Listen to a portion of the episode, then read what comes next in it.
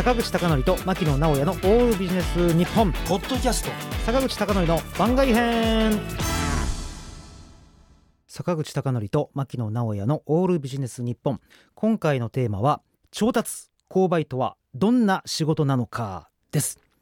あの皆さん私ですねあの調達購買コンサルタントと名乗るケースが多いんですがまあ普通の人はそもそも調達とか購買というのが何かわからない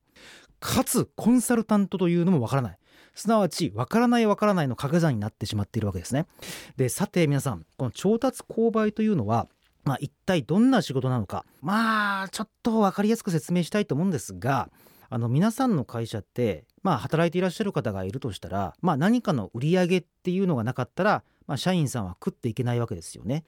でも同時に考えないといけないのは完全に全てを自社一つで作ることができる会社ってないわけですね。何らかのパソコンを作るとか、まあ、何でもいいですよ今目の前に椅子があるんですが椅子を作るとかいう場合でもね人々が寄ってたかって椅子が無から有が生まれるかっていうとそうではないわけですよね。部品を買ったりだとか材料を買ったりとかあるいは外注にお願いしたりとかさまざまな外部の企業のまあ協力のもとにこれ成り立っているわけです。でそこで皆さんの会社と外部をつなぐ。この仕事が調達とか購買という仕事なんですね。だから注文書を出したりですとかあるいはですね価格を交渉したりだとか納期をね催促フォローしたりだとかあるいは受け入れ検査をやってお支払いするとか。でこういうのが調達とか購買の仕事なんですけれども。さあこんな仕事、まあ、普通やりたいかというと、まあ、正直新卒の人でこの調達とか購買部門を配属希望するっていう人はもうほとんどこれいなかったですね。で当時も私もですね最初にはあの製造業、まあ、いわゆるメーカーに入ったんですけども、まあ、総務とか経理とか営業とかね、まあ、あるいは最近で言うと広報宣伝とかマーケティングこういう仕事だったら、まあ、すぐにねまあ大学生だとしてもどういう仕事をしてるってまあ想像つきますよね。でかつ入社しても希望配属の部署を書くときにもまあ調達とか購買ってもう今はどうなんだろうな当時は書いてる人多分いなかったんじゃないかと思うんですね。まあ営業とかマーケティングとか、まあ、総務とか、まあ、そこら辺が一番多かったんだと思うんですよ。しかしながら私はまあ調達購買まあね仕事のあのコンサルタントをやっているぐらいですから皆さんの想像つく通り最初に入った会社でこの調達とか購買の部門に配属されたわけです。あの私はですねもう今でも忘れないんですけれどもあのその当時の課長さんにですねあの課長とあの私は別にこのような仕事を配属希望していないんですがなぜこの部門になったんでしょうかと聞いたところもうこれはねもう忘れもしませんあの2つ条件があると言われたんですね。2つ条件がある。じゃあどんな条件かというと1つ目の条件はえーとですね、入社試験の成績が一番点数が悪かったボンクラであること。2番目が右腕の力が強いことと言われたんですね。で課長分かりましたと。まあ1番目の入社試験の成績が一番悪いボンクラ。まあこれは甘んじて受けましょう。だけど2番目の右腕の力が強いっていうのはちょっとどうしてもこれ消せませんと。そういうのはなぜなんですかと。聞きましたらその当時発注の発注って皆さん分かりますね。こういうの注文しますっていう注文の伝票。この注文の伝票っていうのが6枚刷りのカーボン用紙だったんですね。6枚刷りのカーボン用紙を100セット書く必要があると。100セット注文伝票を書いてペンでね。書いてそれでも右腕が疲れずにそのまま商談ルーム商談室に行ってこう机を叩きながら取引先と価格交渉ができること。これが重要なんだと言われたわけです。へえそうだったんですか？と聞いた課長が面白いことを付け加えました。だけどなお前安心しろ。昨年うちの会社にはシステムが導入された。したがって伝票は全てシステムがね実施することになったので右腕が強いという条件は消えた。残ったのは一つだけの条件。入社試験の成績がボンクラであること。それでお前が選ばれたんだ。よかったなと言ってですね全く複雑な気持ちになったこと。を二十数年前のことをですねもう本当に昨日かのように思い出します。えさて倉庫をやっているんですけどもあの調達とか購買という仕事は物をね、お金を払って買っていくわけですから、まあ、それなりに何て言うかな自分が何を買っているのかっていうのをすごく深く、まあ、理解する必要がある、まあ、これも実際事実なわけです。私がこれまたちょっと思い出話になりますけども本当にですね苦しかったなっていう記憶はあの取引先からこういうような見積書が届いてます。従ってサインしてください。っていう時にですねまあ上司にサインしてくださいと、まあ、その当時の副課長係長だったかな？係長に持っていくわけですがどの係長に就くかによってこう全く違うんですね。まあ正直まあ適当な係長はスルーするんですけどもまあ何でもええわって感じで見積書を持っていったら何でもサインしてくれるんですがあのしつこい人に会ったらもうこれは本当に苦しい。例えば取引先から100円っていうね見積書が届きます。あ100円かと僕が思ってそれを係長に持っていく。そしたらこれなぜ100円なのか説明しろと言うんですね。いやなぜ100円って言ってもいや100円っていう見積もりが届きましていやそれなと。お前なと。それだったらお前そこら辺の大学生のバイトを雇ってお前と同じ仕事をさせたら同じ結果になんじゃねえかよと。俺はなんでこれが100円か聞いてんだよって言われていやちょっと今すいません電話してみますと言って電話する。まあこういう材料費がいくらかかりまして、えー、工場の労務費がいくらかかってて全部説明してくれるんですね。でそれ僕はメモしました。メモしてあの係長と。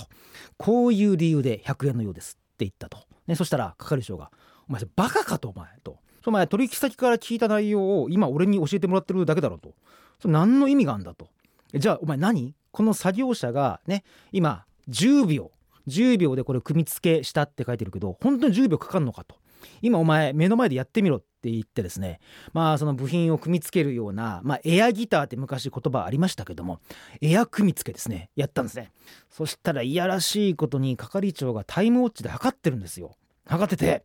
お前なと今10秒っつったけど8秒じゃねえかよと。ね、残り2秒どこ行ったんだよと。お前この会社に無駄な金使わせて、ね、お前どうする気なんだよと。もうその利益が減った分お前給料が補填すんのかなんて言われまして。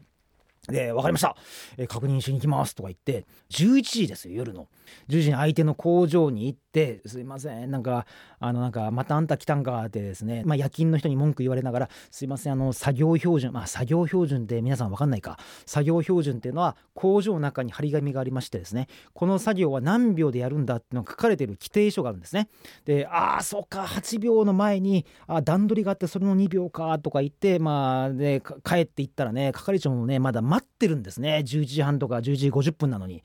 で戻ってきて「いやすいません係長あの今僕やったら8秒だったんですけども残り2秒は段取りの時間がありまして」って言ったら10秒なんですって言ったら「バカかお前」と「そこだけ見に行ったのか」と。で次の項目どうだって言って答えきれなかったらその場で見積書破られました。まあ今ではもうパワハラと言われますからまあ今ではありえないんでしょうけども本当に苦しい時間を過ごしたんですけどもで大体この仕事をね半年ぐらいしてますとまあ大体係長があのまあ何聞いてくるかとかね課長が何聞いてくるかってもう大体分かってくるわけですよそしたらもう先回りしてあその質問来ると思ってましたと実は高校高校ですとねで例えばその次に新しい取引先と取引しようと思ったらね、決算書見たのかと。ああ、すいません、見てませんと。で、その次はね、ちゃんと見ましたって。お前見ただけじゃねえだろうなと。これどういうあの数字だって言ったらパッと答えれる。だから本当にこう、なんて言いますかね。地獄の半年とか地獄の1年だったわけなんですがある時にまあこれはもう僕20代の中盤ぐらいに差し掛かってたと思うんですけどもたまたまですね出版社の人とこれ飲む機会があったんですね。あのまあこういう仕事をしてますとたまたま話しますよね話したら「えー、それ面白いですね」と。でちなみに調達とか購買ってどんな知識体系が必要なんですかって聞かれたんですね。まあその仕事をしてるだけじゃなくてもう日頃も鬼の課長に囲まれてましたからまあいくらでも言えるわけですよ。はい大きく言うと5つのこうジャンルがありましてこの5つのジャンルをこう考えるとこうなってますと。でかつ何らかを原価計算しようと思ったらこういうこと学ばないといけなくてでかつ相手の決算書とかねあるいは海外取引先の場合はどうでとか、えー、現場知識はどうでこうでというのをまあ論理だって話したわけですね。面白いですねそれはと。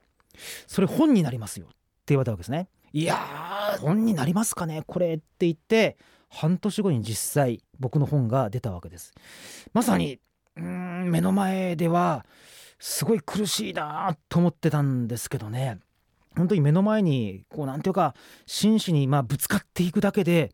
まあなんか成果になる。でその成果になるだけじゃなくて違う人から見てみると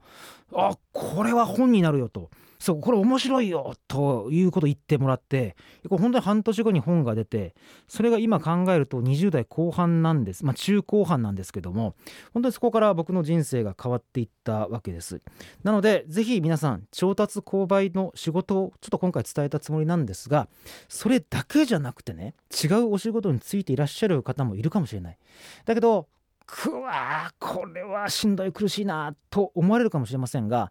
当たっていく。で当たっていくだけじゃなくて何をどう考えたらうまくいくんだろう。それをまあ自分なりにこう形作っていく。まあなんていうかまあ枠を作っていくっていうことですね。トータルで見たらなんか人生辻褄が合うっていうかそういうなんかねあの状況を本当に僕は身をもって経験したわけです。最後に皆さんこの僕の好きな言葉を送りたいと思うんですがあのボクサーっていうのは頭をね相手の頭をぶん殴ることによってお金をもらう。だけど会社員っていうのは、まあ、あるいはビジネスパーソンと言いましょうか。ねボクサーっていうのは相手の頭をぶん殴って金をもらう。だけどまあ広い意味で言うとビジネスパーソン。より広い意味で言うと仕事人っていうのは自分に関わる人たちの心を揺さぶることによってお金をもらうんだ。心を揺さぶることによってより良い条件を導いてそしてお金にしていく。したがって心を揺さぶるわけですから運を天に任せるような仕事をしてたらそりゃあ心なんて揺さぶれないですよね。自分なりの方法論とか自分なりのやり方自分なりの教科書自分なりのですねベストウェイっていうのを本当になんとなくでもまずはいいので形作っていくところから仕事の何て言うかね楽しさも出てくるでしょうし仕事の付加価値っていうのも出てくるでしょうし何よりもこれは自分しかできないんじゃないかっていうまあもしかしたら思い込みかもわからないけどそれが優越の本当の最初のきっかけになるんじゃないかと思います。えー、ということでえー、調達購買とはどんな仕事なのかを踏まえまして、えー、最後に僕の仕事にかける、まあ、メッセージなんていうのもお話ししました、えー、ということで今回のテーマは調達購買とはどんな仕事なのかでした。